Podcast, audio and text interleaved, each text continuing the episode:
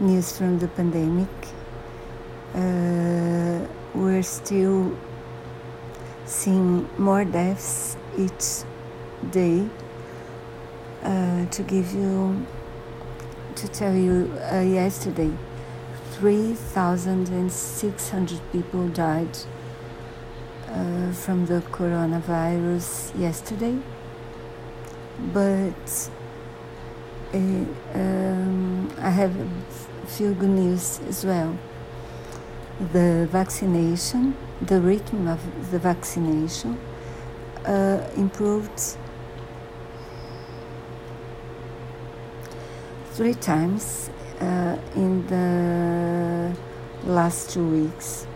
It's still very slow, but our government is asking for the surplus of vaccines around the world, and there are many doses that won't be used probably. And I do hope uh, US and maybe UK will give vaccines for us because uh, Brazil at the moment is a world risk for everybody because we have so many cases and so many variants uh, being born. So I hope we'll be giving those doses. And also, uh, the rhythm of increasing seems to be diminishing a little.